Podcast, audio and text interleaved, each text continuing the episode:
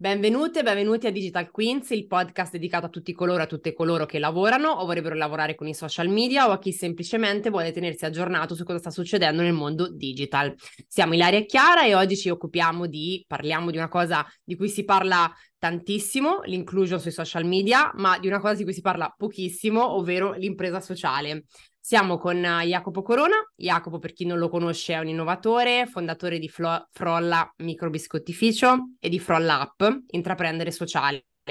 È un giovane che fa impresa sociale oggi nelle Marche, quindi due cose abbastanza complesse, cioè fare impresa e farlo nelle Marche. Eh, ci racconta la sua storia, ci dà qualche spunto su come fare eh, impresa oggi e come formarsi nel terzo settore. Jacopo, benvenuto a Digital Queens.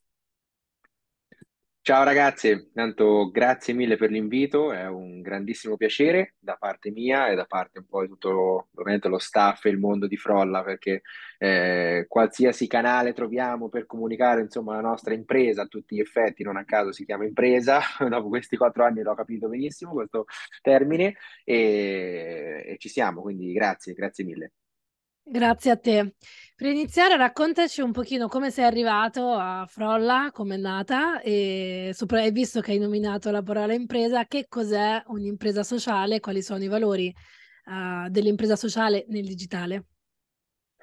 Allora, partiamo un po' dal concetto del sogno, no? Perché in realtà Frolla nasce eh, da un sogno che diciamo condiviso in primis con un amico fraterno che è Gianluca e, noi abbiamo semplicemente messo sul piatto le nostre competenze, no? Io venivo dal mondo della pasticceria, al mondo eh, alimentare in generale, il mio sogno, o meglio la mia aspirazione era quella di fare il pasticcere in un primo momento. E, il sogno di Gianluca era eh, quello di eh, diciamo trovare un ambiente, lui era operatore sociale, è tuttora operatore sociale, eh, ehm, qualche anno fa presso un'altra cooperativa, eh, voleva però un qualcosa insomma eh, diciamo di più creativo, un qualcosa di più stimolante, no? Non la classica situazione eh, di, della classica cooperativa sociale vecchio stampo, insomma, no? E, e quindi ci siamo un po' rincontrati perché tra noi c'è un'amicizia fraterna nata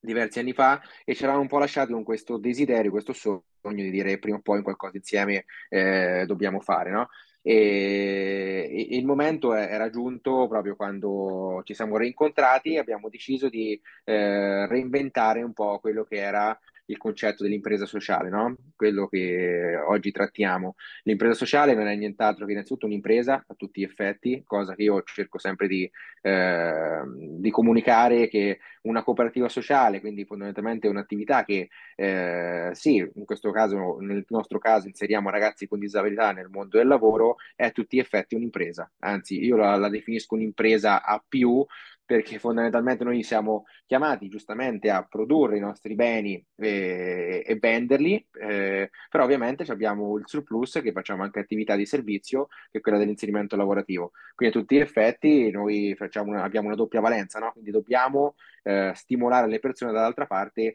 a questo concetto sociale. E, e Frola nasce ufficialmente a maggio del 2018, dopo ovviamente eh, diversi mesi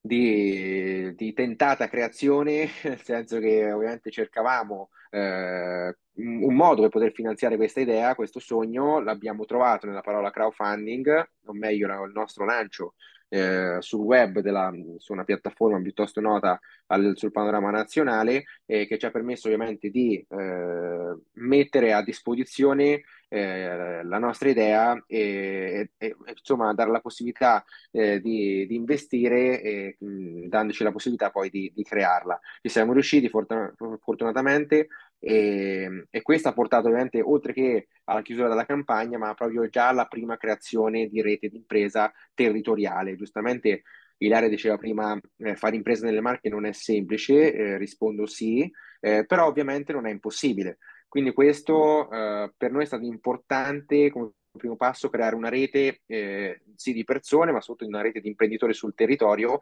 che hanno creduto fortemente in questo progetto non dico innovativo perché noi fondamentalmente non, inno- non abbiamo innovato nulla in realtà, cioè, forse siamo arrivati un po' per primi eh, su, sulla, sul nostro territorio con questo con nuovo concetto di fare impresa a vocazione sociale, eh, però ovviamente la risposta è stata anche positiva dall'altra parte perché le persone hanno trovato, hanno visto diciamo, in questo nuovo modello di business una, un'opportunità eh, comunitaria, no? quindi eh, tante persone sono eh, affiancate, sono innamorate un po' di quella che è la nostra idea e ci hanno aiutato sì a realizzarla, ma sono anche rimasti no? in questa community che noi chiamiamo anche famiglia, perché comunque il senso della famiglia in un'attività come Frolla è molto importante e anche molto attivo. Ho una domanda su quando dicevi una nota piattaforma, noi qui possiamo fare tutti i nomi, anzi dobbiamo farli perché chi ci ascolta magari si sente ispirato, ispirata alla tua storia e pensa di fare qualcosa di simile o, o no? Cosa, cosa, avete usato per fare il crowdfunding? Ah, noi il primo crowdfunding l'abbiamo lanciato su Apple. E non sapevo infatti se potevo nominare certo, meno, no, sì, sì, e poi anzi se, se, vuoi, se vuoi raccontare anche un po' brevemente, ovviamente perché servirebbe un episodio a parte, se no come avete mh, comunicato, sponsorizzato questo, il crowdfunding sarebbe, sarebbe molto interessante. Ma guarda, io penso che hai detto bene, ci, vuole, ci, ci, vorrebbe un'altra puntata per raccontare il nostro crowdfunding nelle Marche. Tieni conto che noi l'abbiamo fatto nel 2017 e eh, noi siamo ad Osimo fondamentalmente, anche se io sono di Castelfidardo, sono due piccoli comuni per chi insomma, ci ascolta che non è qui della zona eh, da, di 20-30 mila abitanti, insomma, quindi è un pa- è, sono paesotti, no? chiamiamoli un po' così in modo volgare. E, nel 2017 nella nostra zona il crowdfunding era vista come una cosa che veramente nessuno sapeva, questa parola era una cosa veramente misteriosa. Io ho avuto la fortuna di conoscerlo perché ho avuto un'esperienza all'estero in Australia e mi ero completamente innamorato di questa modalità di autofinanziamento, no? perché avevo conosciuto tantissimi giovani intraprendenti che lanciavano queste idee sul web, raccoglievano veramente cifre enormi e, e partivano con queste esperienze, ma oltre che di raccolta fondi, ma proprio anche come esperienza eh, di, di, di, crescita anche a livello di community, eh, cosa che io ero completamente innamorato. Ho avuto questa fortuna e quando mi ero reso conto che nel nostro panorama qui territoriale eh, finanziare un'idea come quella di Frolla era quasi impossibile perché nessuno ci dava un po' la fiducia, parlo meno delle banche, fondazioni, anche perché non c'avevamo uno storico. Eh, la domanda più, per assurdo, eh, più frequente era quella che lavoro faceva mio padre o mia madre, quindi fondamentalmente noi non avevamo eh, nulla da poter ga- come da, elementari. Esatto, non avevamo nessuna garanzia e crowdfunding era l'ultima spiaggia già, però ovviamente dopo lì è, prevalsa la perseveranza e abbiamo, siamo comunque partiti. La cosa simpatica, adesso racconto alcuni aneddoti del crowdfunding fatto a Castelfidardo o fatto nella nostra zona, diciamo, è stata una cosa meravigliosa, cioè nel senso anche divertente perché noi ci trovavamo di fronte persone che o non sapevano utilizzare la carta su internet, quindi ci portavano a casa la donazione. E la, diciamo la, l'exploit l'abbiamo raggiunto quando addirittura una vicina di mia nonna che ovviamente noi avevamo intanto creato questa pagina Facebook, ma poi anche il giornalino della città aveva pubblicato l'idea di Frolla, raccolta fondi, eccetera, eccetera. Eh, lei ovviamente non aveva capito nulla di quello che era il crowdfunding, è venuta personalmente a casa mia, mi ha portato un ciambellone, nel senso un dolce qui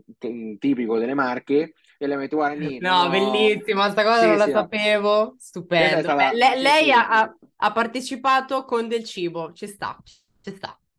guarda, io lì non ci ho capito niente, scusate lo scivolone in marchigiano, di quello che dovete fare, se è una festa, quello che è, e ho portato un ciambellone, però, cioè, guarda, a me lì, per me, me in me è, scappato, è scattato qualcosa, cioè, nel senso che io ho, ho visto in quella persona, mi sono un po' no, messo eh, impersonificati lei, detto, cioè, questa persona anziana, ovviamente non ci ha capito niente quello che era il crowdfunding, ma giustamente eh, voleva comunque rendersi partecipe, quindi rendersi parte attiva di una cosa che stava nascendo sul territorio. Ha voluto contribuire a modo suo, che poi poteva essere 5 euro, poteva essere 100 euro, poteva essere un ciambellone, però pensa che attaccamento che aveva no, nei nostri confronti e lì ho, ho percepito veramente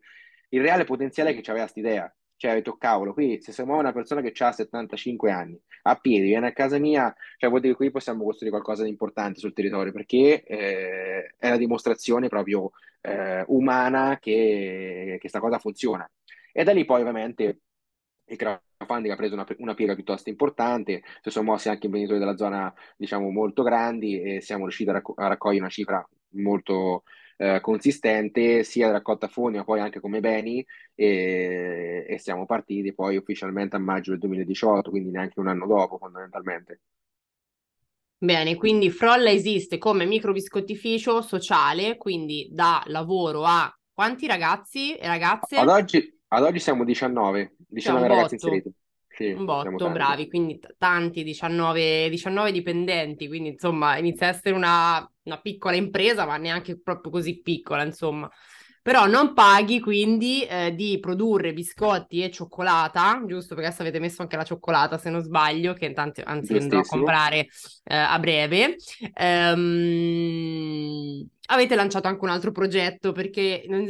non si riesce a stare fermi, quindi in cinque anni avete pensato comunque anche, che io trovo una cosa molto bella, non solo a produrre un, un, prodotto da mettere sul mercato, che ok ci sta perché un'impresa deve essere sostenibile e ovviamente autosostenersi e far, dare margine far lavorare le persone,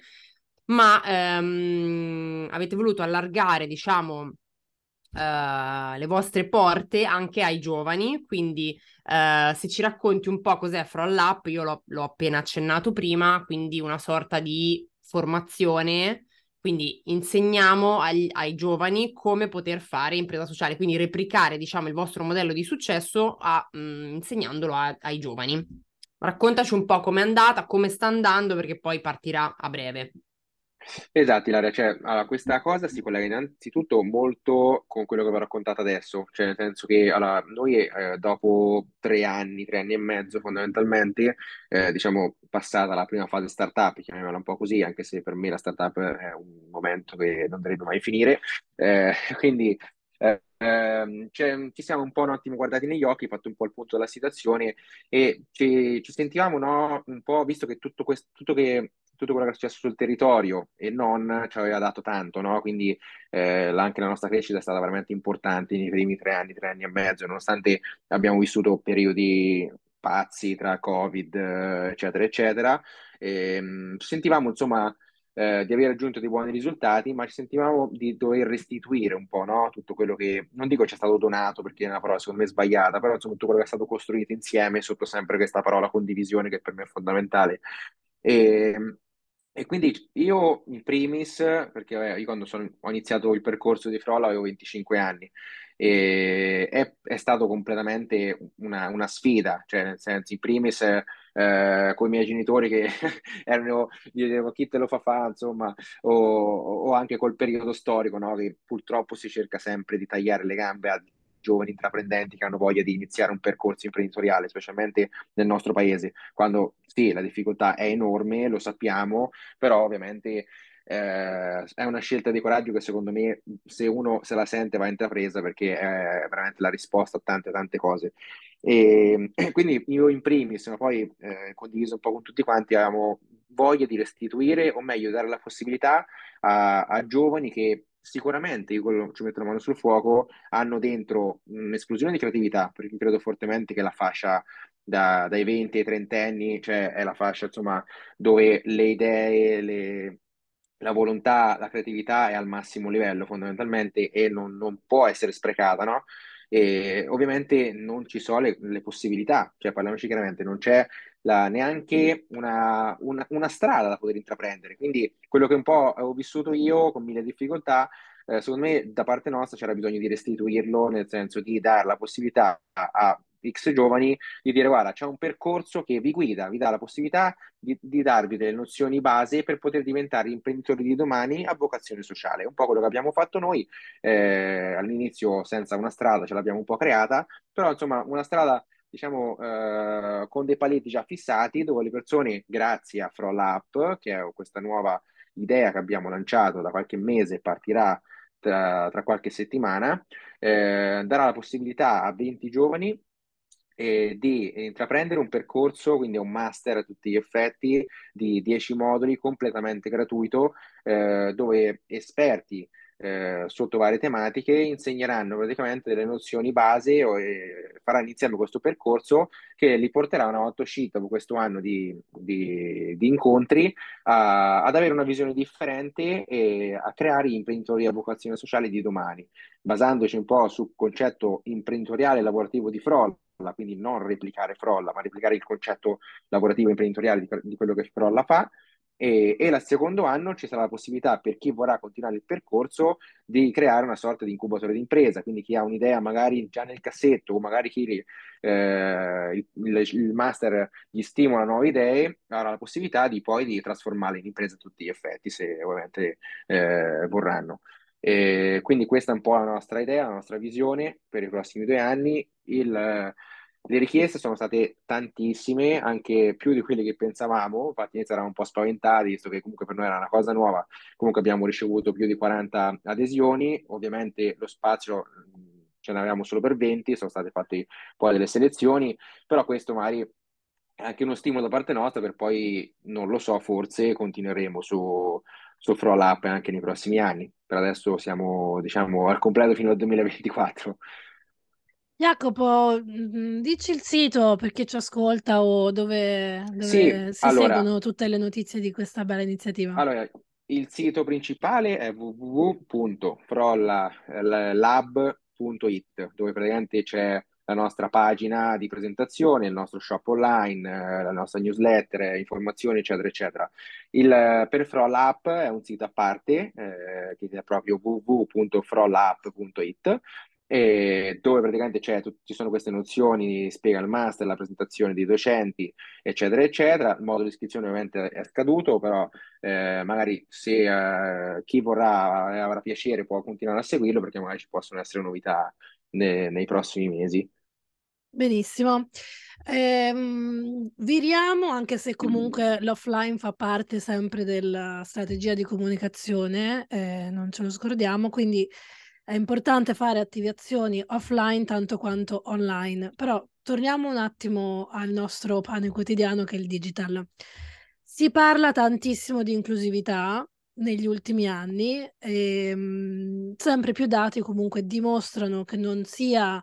soltanto un, uh, un'etichetta per il marketing, diciamo, dal punto di vista dei consumatori, dal punto di vista del, di chi fa impresa, purtroppo tante volte sì, e ne parleremo, uh, ma dal punto di vista dei consumatori è sempre più evidente come ci siano grandi aspettative rispetto a quello che appunto il consumatore si aspetta dal brand, dall'impresa. Per fare qualche numero, il 72% delle persone uh, dichiara che vuol, vorrebbe vedere il brand essere partecipante attivo del migliorare la società, per, se, per esempio. Oppure il 64% delle persone vuole vedere il brand che si connette col consumatore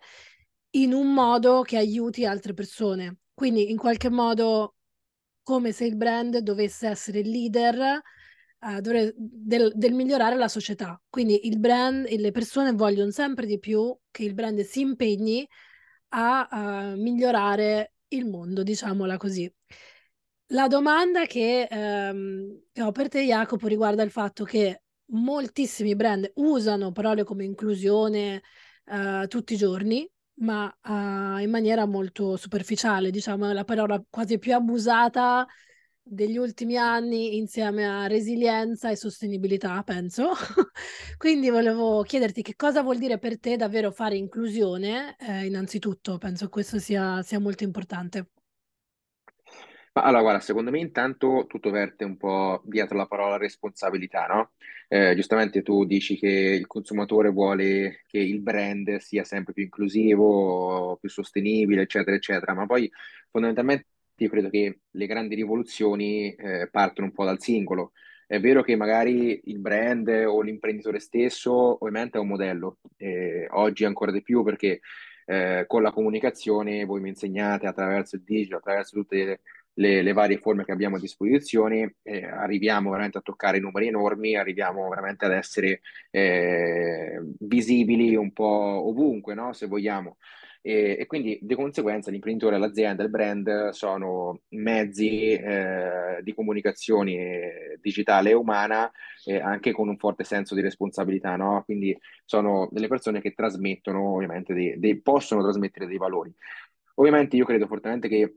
il consumatore in primis eh, deve essere il primo ad essere responsabile, no? Quindi parte un po' dal singolo la responsabilità di dire Cioè, eh, secondo me non servono gesti eclatanti per cambiare il mondo, ma partono forse da tanti piccoli gesti eh, responsabili, no? Che poi l'esempio è, un, è, quello che crea l'effetto a catena. Eh, quello che credo io fortemente, che giustamente quello che dici tu,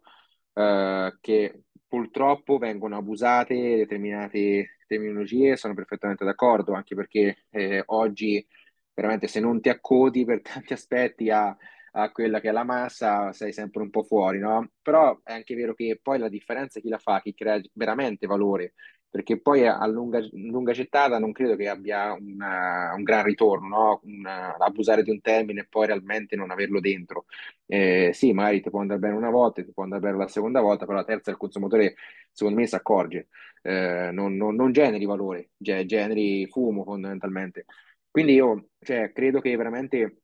il senso della responsabilità in primis parta da, dalla singola persona, ovviamente. Poi eh, io magari tratto in primis il tema dell'inclusione. Io credo molto che tutto sia fortemente legato al modo in cui tu ti, ti esponi, no? Cioè la comunicazione verso gli altri, comunicare anche l'inclusione di persone fragili, persone comunque nel nostro caso con disabilità, è un forte richiamo di responsabilità anche a livello culturale, nel, cioè veramente educare le persone a guardare le cose con un occhio differente. Eh, questo significa che eh, cioè io non posso comunicare il pietismo o la pena eh, dei, dei, miei ragazzi, ma io devo fondamentalmente comunicare quello che facciamo, cioè noi facciamo i biscotti più buoni del mondo perché ci impegniamo per fare quello. Poi ovviamente che ci sia dietro un concetto eh, di inclusione sociale, meglio ancora, ma non è il valore principale di quello che fa Frolla. No? Frolla deve essere riconosciuta perché è il biscotto, no? o i prodotti che facciamo, che devono essere di qualità in primis, perché la qualità, noi, in noi, in, nella qualità, anzi, abbiamo trovato la chiave di svolta perché le persone ci riconoscono che siamo un'azienda che fa prodotti di qualità. E poi dopo che ci sia anche una qualità a livello anche umano, meglio ancora. Eh, quindi è questo qui la, la, la vera rivoluzione, secondo me. Eh, quello che è brutto vedere, cioè quando purtroppo vengono abusate queste terminologie, soprattutto chi tratta eh, tematiche di inclusione, che abusa soprattutto il discorso del pietismo. Io quella è una cosa che odio fortemente, credo che non sia eh, uno né giusto nei confronti un po' di, di, quello che è il brand, se vogliamo chiamarlo così, ma non, sia, non è neanche giusto a livello di responsabilità umana. Esatto, infatti, eh, rimanendo nel mondo della, della, comunicazione, del tono di voce che si usa sui social media nel digital, io ho lavorato con diversi, mh, diverse ONG anche molto, molto importanti e alcune di loro sono molto, non quelle con cui ho lavorato io, ma ci sono delle ONG famosissime internazionali che invece no, eh, per eh, raccogliere fondi usano una comunicazione molt- che punta appunto molto al pietismo, al comunque farti vivere una sensazione di malessere e quindi portarti a donare dei soldi. Questo è un concetto che nella, diciamo nelle, nelle, nelle ONG di un certo tipo, nelle grandissime organizzazioni internazionali comunque funziona molto. Frolla è tutt'altro, in generale il pensiero tuo, di, tuo di, di Jacopo è comunque quello che, che fai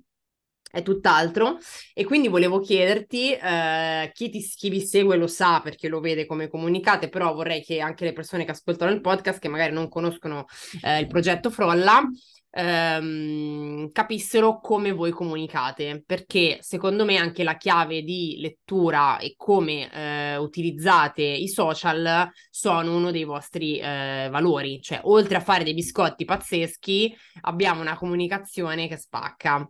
E, ehm, quindi raccontaci un po' mh, mm, come vi siete organizzati come azienda, quindi se avete un'agenzia, se avete dei consulenti, ehm, come siete strutturati, così da insomma spiegare senza che ci dici proprio la strategia, quella segreta, top secret, eh, però se ci racconti un po' appunto a livello di comunicazione come avete deciso di comunicare il progetto, che è sicuramente un progetto di valore, ma sai benissimo, altrimenti non saremmo qui, che se una cosa è bella ma non la comunichi, è come se non esistesse.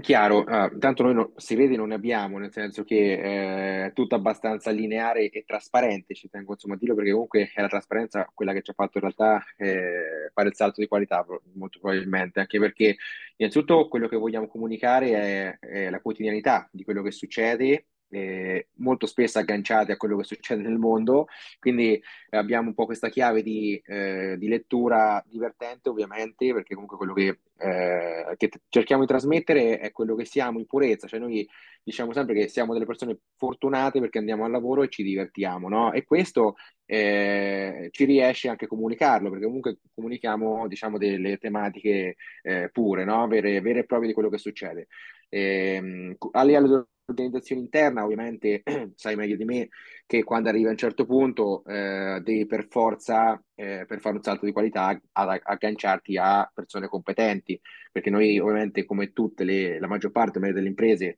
nate a costo zero, chiamiamolo così, inizialmente facciamo tutto un po' homemade, poi ovviamente avevamo bisogno di agganciarci a un'agenzia di comunicazione, in questo caso che è Vanilla Marketing, che ci ha seguito ormai da eh, ci segue ormai da diverso tempo e con cui abbiamo strutturato tutta la parte sito, tutta la con parte Carlotta commerce. abbiamo fatto Carlotta. un episodio, con Carlotta Ok, c'è un episodio, andatevelo a cercare, sempre nel- nello show, qui nel podcast, datelo a cercare, scusa l'interruzione. No, no, niente, hai fatto benissimo, anche perché Lotta è una persona molto valida e ci troviamo molto molto bene, da, con lei ci segue ormai dal 2019 se non erro, quindi proprio da quasi qualche mese dopo che abbiamo, abbiamo iniziato un po' questa avventura e, e con lei abbiamo sviluppato anche tutta la parte commerce, tutta la parte poi anche comunicazione tramite newsletter, eccetera, eccetera. Poi dopo qualche anno avevamo l'esigenza di comunicare sempre di più, cioè nel senso avevamo visto soprattutto eh, nel 2020, dopo, dopo la, la pandemia, che, che per noi il social era diventato veramente anche una grande, anche una fetta molto importante del nostro fatturato. Quindi abbiamo deciso di investire ancora di più e ave- prendere una persona interna alla nostra attività che è Francesco, Francesco Tenaglia, eh, che ci segue praticamente i contenuti dei social network, Facebook, Instagram, eh, che principalmente, soprattutto in questo periodo, attraverso tanti reel, tanti video, anche abbastanza Diciamo che. Francesco è, è quello che prende un po' eh, il real time marketing, se vogliamo, cioè con Esatto, Francesco esatto. ci sono i contenuti, quelli proprio eh, last minute, che appunto cavalcano magari il trend del momento, quindi adesso ci sarà Sanremo, più avanti ci sarà Esatto. altro. Quindi eh, diciamo che anche la bravura de- del consulente esterno, secondo me, è quella di, mh, perché Francesco è innamorato di Frolla, no? Quindi il, il legame che ha Francesco col brand, poi lo trasmette su quello che fa. Nel senso Esatto. che eh, secondo me è importante anche questo, no? Perché quando un social media manager dice ok, seguo un'azienda, però se segui un'azienda mh, col cuore, con la passione, secondo me la differenza si vede, cioè si vede proprio che i contenuti di Francesco non sono gli- lo standard, sono dei contenuti proprio mh, studiati intorno ai ragazzi di Frolla, non, cioè proprio che rispecchiano i vostri valori, cioè queste sono cose secondo me, scusami che le dico al posto tuo, ma perché conosco Francesco, conosco la realtà e so come quanto ci tiene e questa è una roba importante da dire perché normalmente quando si lavora uno dice sempre eh, però il cliente è il cliente e invece secondo me il social media manager che mh,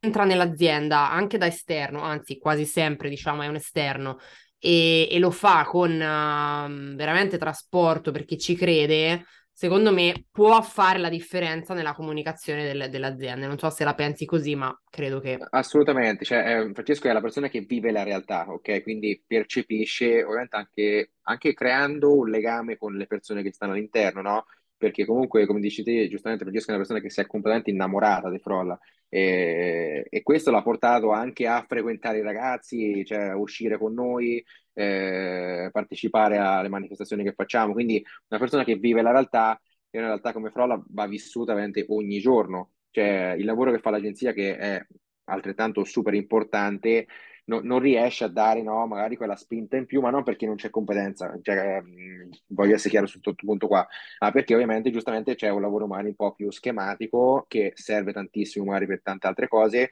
però è una realtà come Frolla che ovviamente ha tantissimo da raccontare, no? Anche qui la tematica no, di, di- di quanto un brand riesce a raccontare, quanto storytelling può, può generare, cioè noi forse ne abbiamo anche troppo per alcuni aspetti, non riusciamo neanche a gestirlo, però veramente io dico sempre che Frolla è una realtà dove sono incontrate una marea di persone, ognuno con una storia completamente differente, ognuno con una, una- una competenza completamente differente e si sono talmente inconcatenate bene queste cose che ha generato veramente un gruppo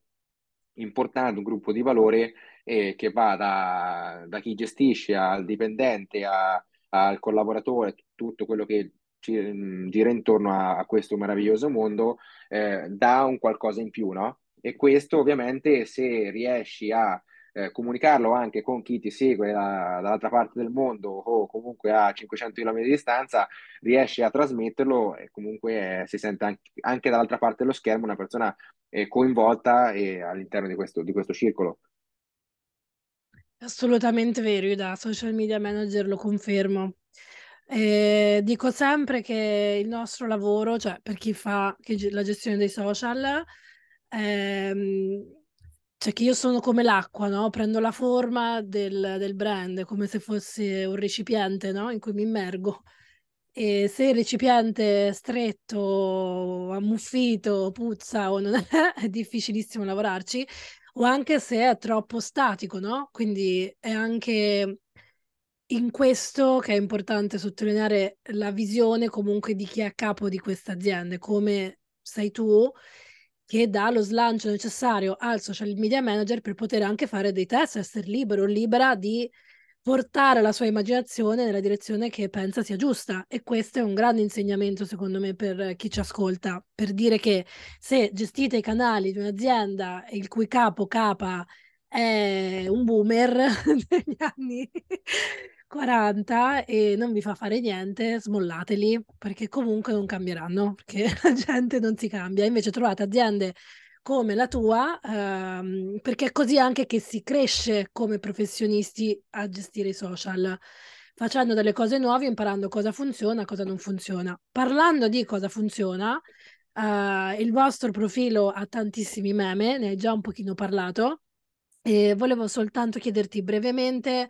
se ci racconti ancora un pochino dell'aspetto importantissimo che è l'ironia nella vostra comunicazione e soprattutto se pensi che appunto questo sia stato importante, quello di aver messo i ragazzi e le ragazze eh, davanti alle telecamere e hai già detto che comunque i social vi hanno aiutato e vi stanno aiutando a crescere, quindi più che altro di, di mh, se è stato importante portare i ragazzi e le ragazze davanti alle telecamere in maniera ironica. Ok, allora faccio solo un piccolo, piccola precisazione, cioè un piccolo spunto eh, sul discorso che stavi un attimo affrontando adesso e cioè, io aggiungo un po' anche l'importanza che ha l'azienda oggi nell'essere elastica, no? Nel senso che soprattutto per il periodo storico che stiamo vivendo, che c'è, c'è un cambio eh, di trend, di fronte, di, di, situazioni nel giro ormai di qualche settimana. Quindi quanto sia importante oggi trovare anche persone elastiche che danno innanzitutto la fiducia verso nuove frontiere nel cambiare anche diciamo, la, eh, la filosofia aziendale nel giro di poco, ma soprattutto nel nel mettersi nel, nei, nei, panni che abbiamo di fronte. Un'azienda come Frolla eh, ha, ha praticamente eh, dentro la, l'obbligo quasi di, di, guardare negli occhi di chi, ha, di fronte, no? Agganciato un po' a questo nuovo discorso nel, nel come comunicare. Eh, il comunicare in chiave ironica a noi è stato, è stato, è stato fondamentale ed è fondamentale per, come dico sempre io, rendere i nostri ragazzi famosi, tra virgolette, cioè nel senso che eh, noi il 90% dei ragazzi che, che, entrano a far parte insomma, della nostra attività eh, vengono da situazioni comunque di emarginazione in primis, no? Quindi situazioni che veramente, eh, soprattutto chi chi viene dal mondo della scuola, tanto via, ma chi magari viene da, eh, da altre situazioni che spesso e volentieri sono eh, situazioni di chiusura in casa, eh, trovarsi no, eh, catapultati in un mondo dove posso rilasciare un'intervista, posso eh, fare un video e metterlo sui social, essere anch'io parte attiva di una community che potrebbe essere Facebook, potrebbe essere Instagram, potrebbe essere qualsiasi tipo di social network con un mio profilo, eh, una mia storia o un mio qualcosa da raccontare a modo mio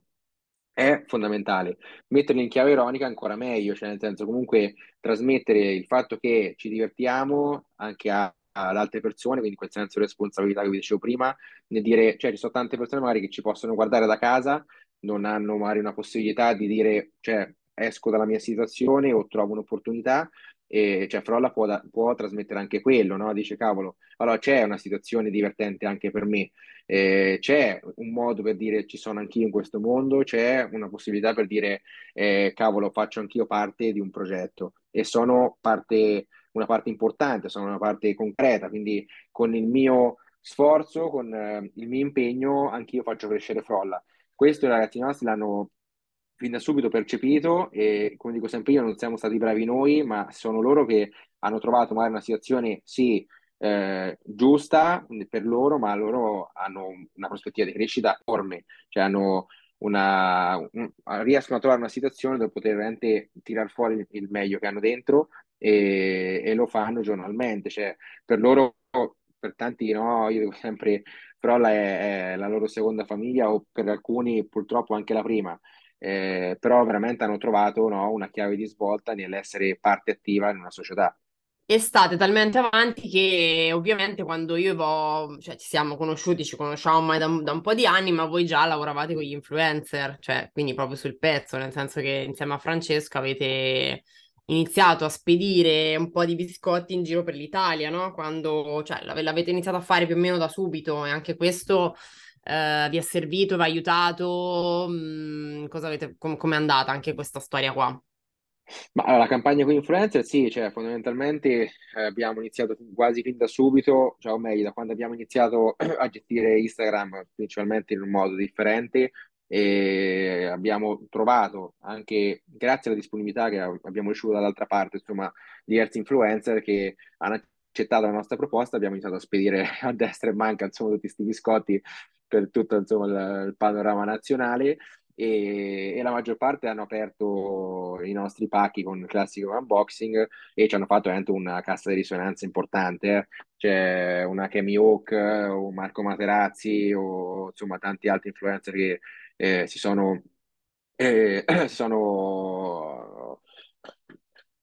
cioè si sono prodigati, sono stati prodigati, esatto, partecipativi, no? no? Che è una cosa che non succede sempre. Sì, no, esatto. Poi guarda, il bello è stato che eh, con tanti, vabbè, il classico unboxing, ma con tanti altri siamo riusciti ad andare anche oltre. Cioè, vedi un Marco Materazzi che siamo riusciti anche a lanciare un, il panettone, è venuto da Frolla a trovarci, abbiamo fatto un video insieme. Eh, vedi un Marco Lodola che ti stiamo eh, adesso ragionando e piccolo spoiler, probabilmente faremo qualcosa insieme eh, in un prossimo futuro. E, o tante altre situazioni che hanno generato ovviamente anche tanti altri contatti, anche Luciana Littizzetto che ci ha messo in, con,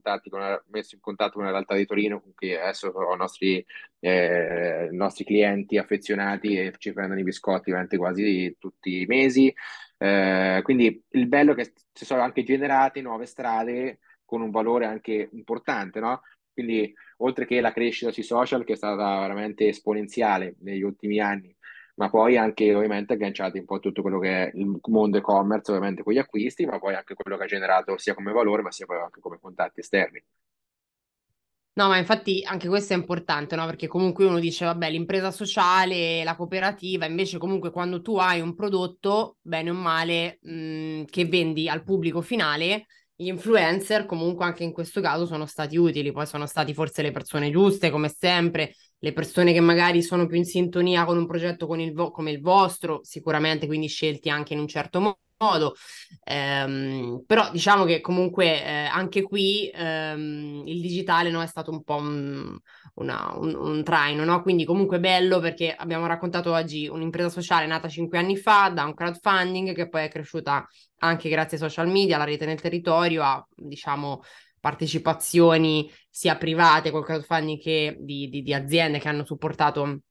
il business, ci ha raccontato un po' anche come fare formazione come potersi formare. Poi ho visto che ci sono eh, diverse situazioni proprio anche nell'impresa sociale, no? ho visto che c'è anche altra roba in giro in cui si può crescere. Quindi l'ultima domanda se ci lasci qualche, mh, qualche approfondimento che possiamo fare, podcast, letture, stimoli sull'impresa, come fare impresa sociale, come lavorare nel terzo settore per i giovani, per chi ci ascolta, se hai qualche mentore, qualcosa che di solito ti, ti piace insomma consigliare.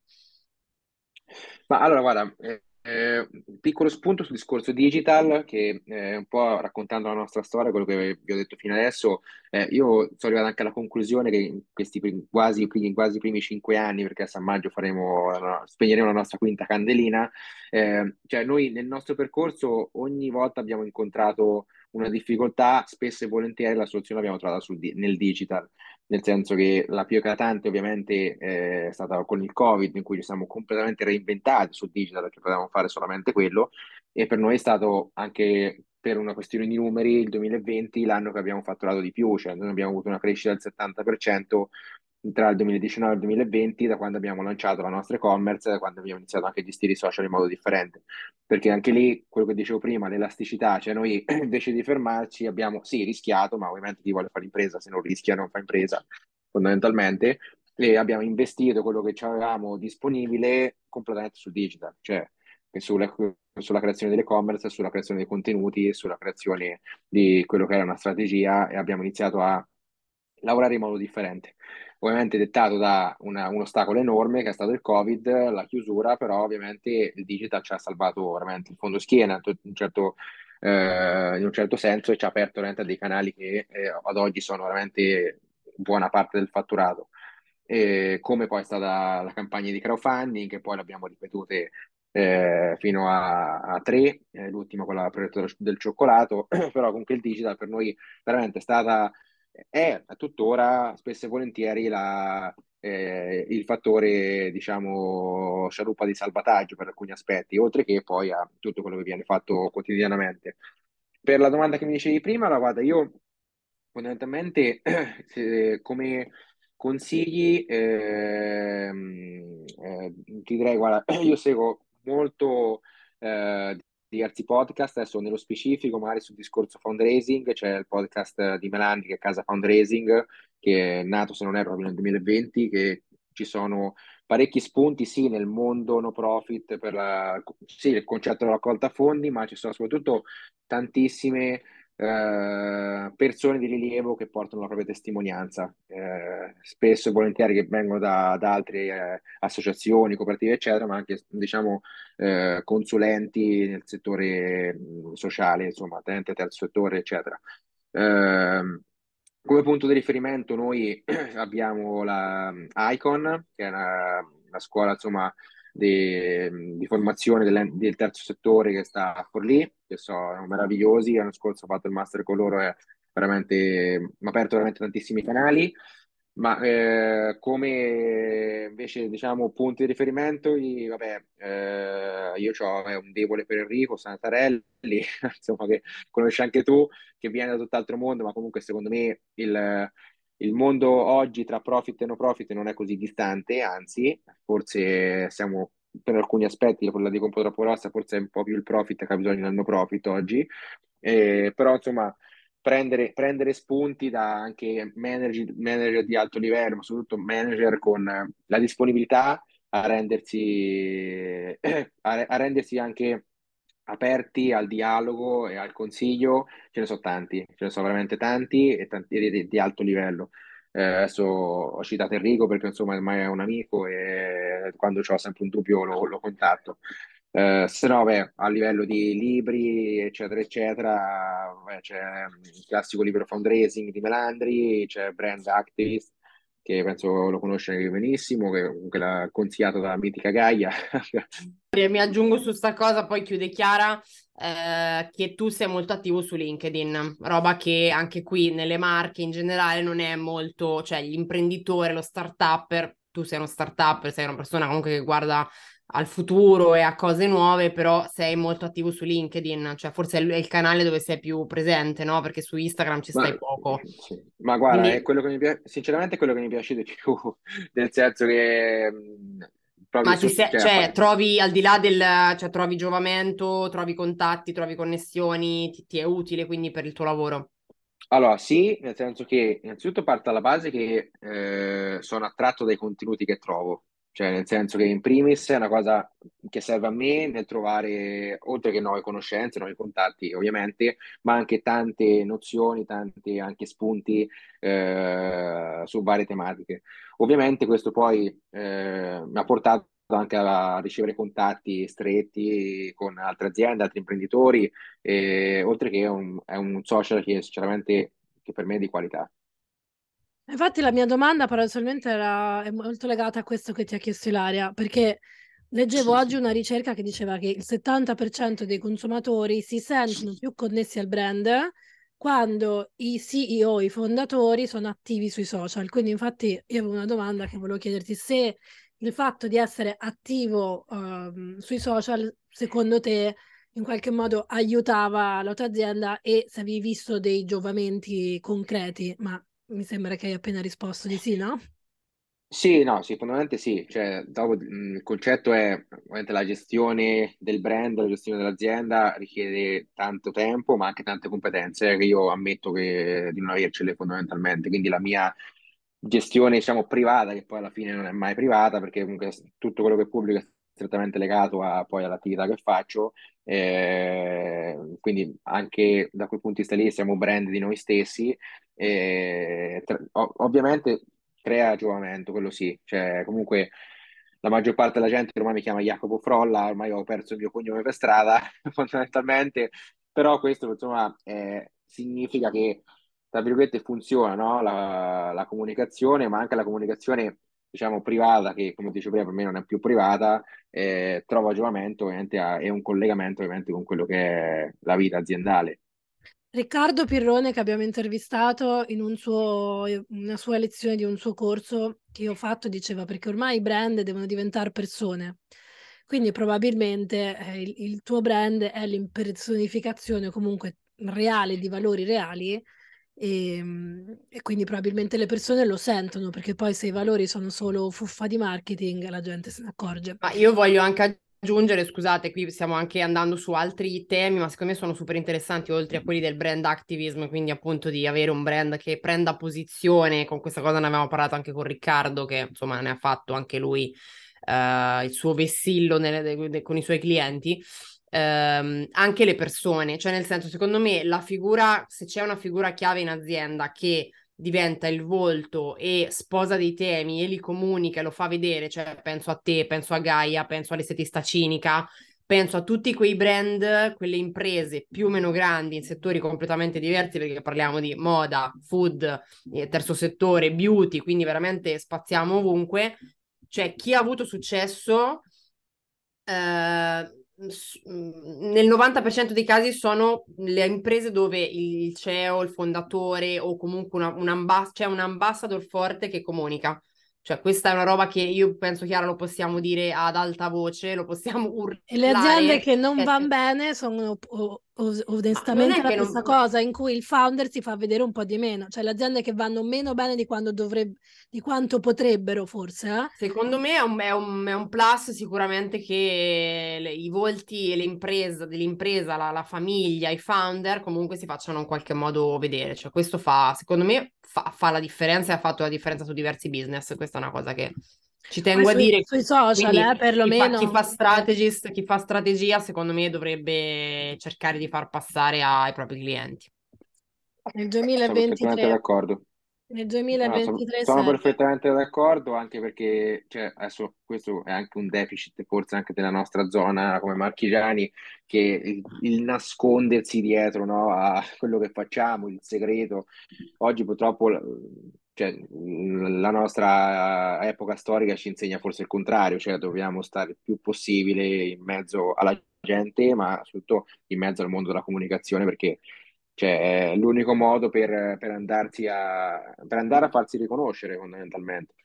Quindi sono perfettamente d'accordo con questa chiave di lettura. Assolutamente, assolutamente. Quindi abbiamo chiuso con questa perla. Io direi che sì, la nostra grazie. ora più o meno ce la siamo fatta. Grazie Jacopo e grazie a tutti per averci ascoltato. Se questo episodio ti è stato di aiuto e ti è piaciuto, ricordati di lasciarci una recensione e se ci stai ascoltando per la prima volta, iscriviti al nostro podcast Digital Queens per non perdere i prossimi episodi e diventare un vero o una vera Digital Queen. Ciao! Ciao, Ciao a tutti!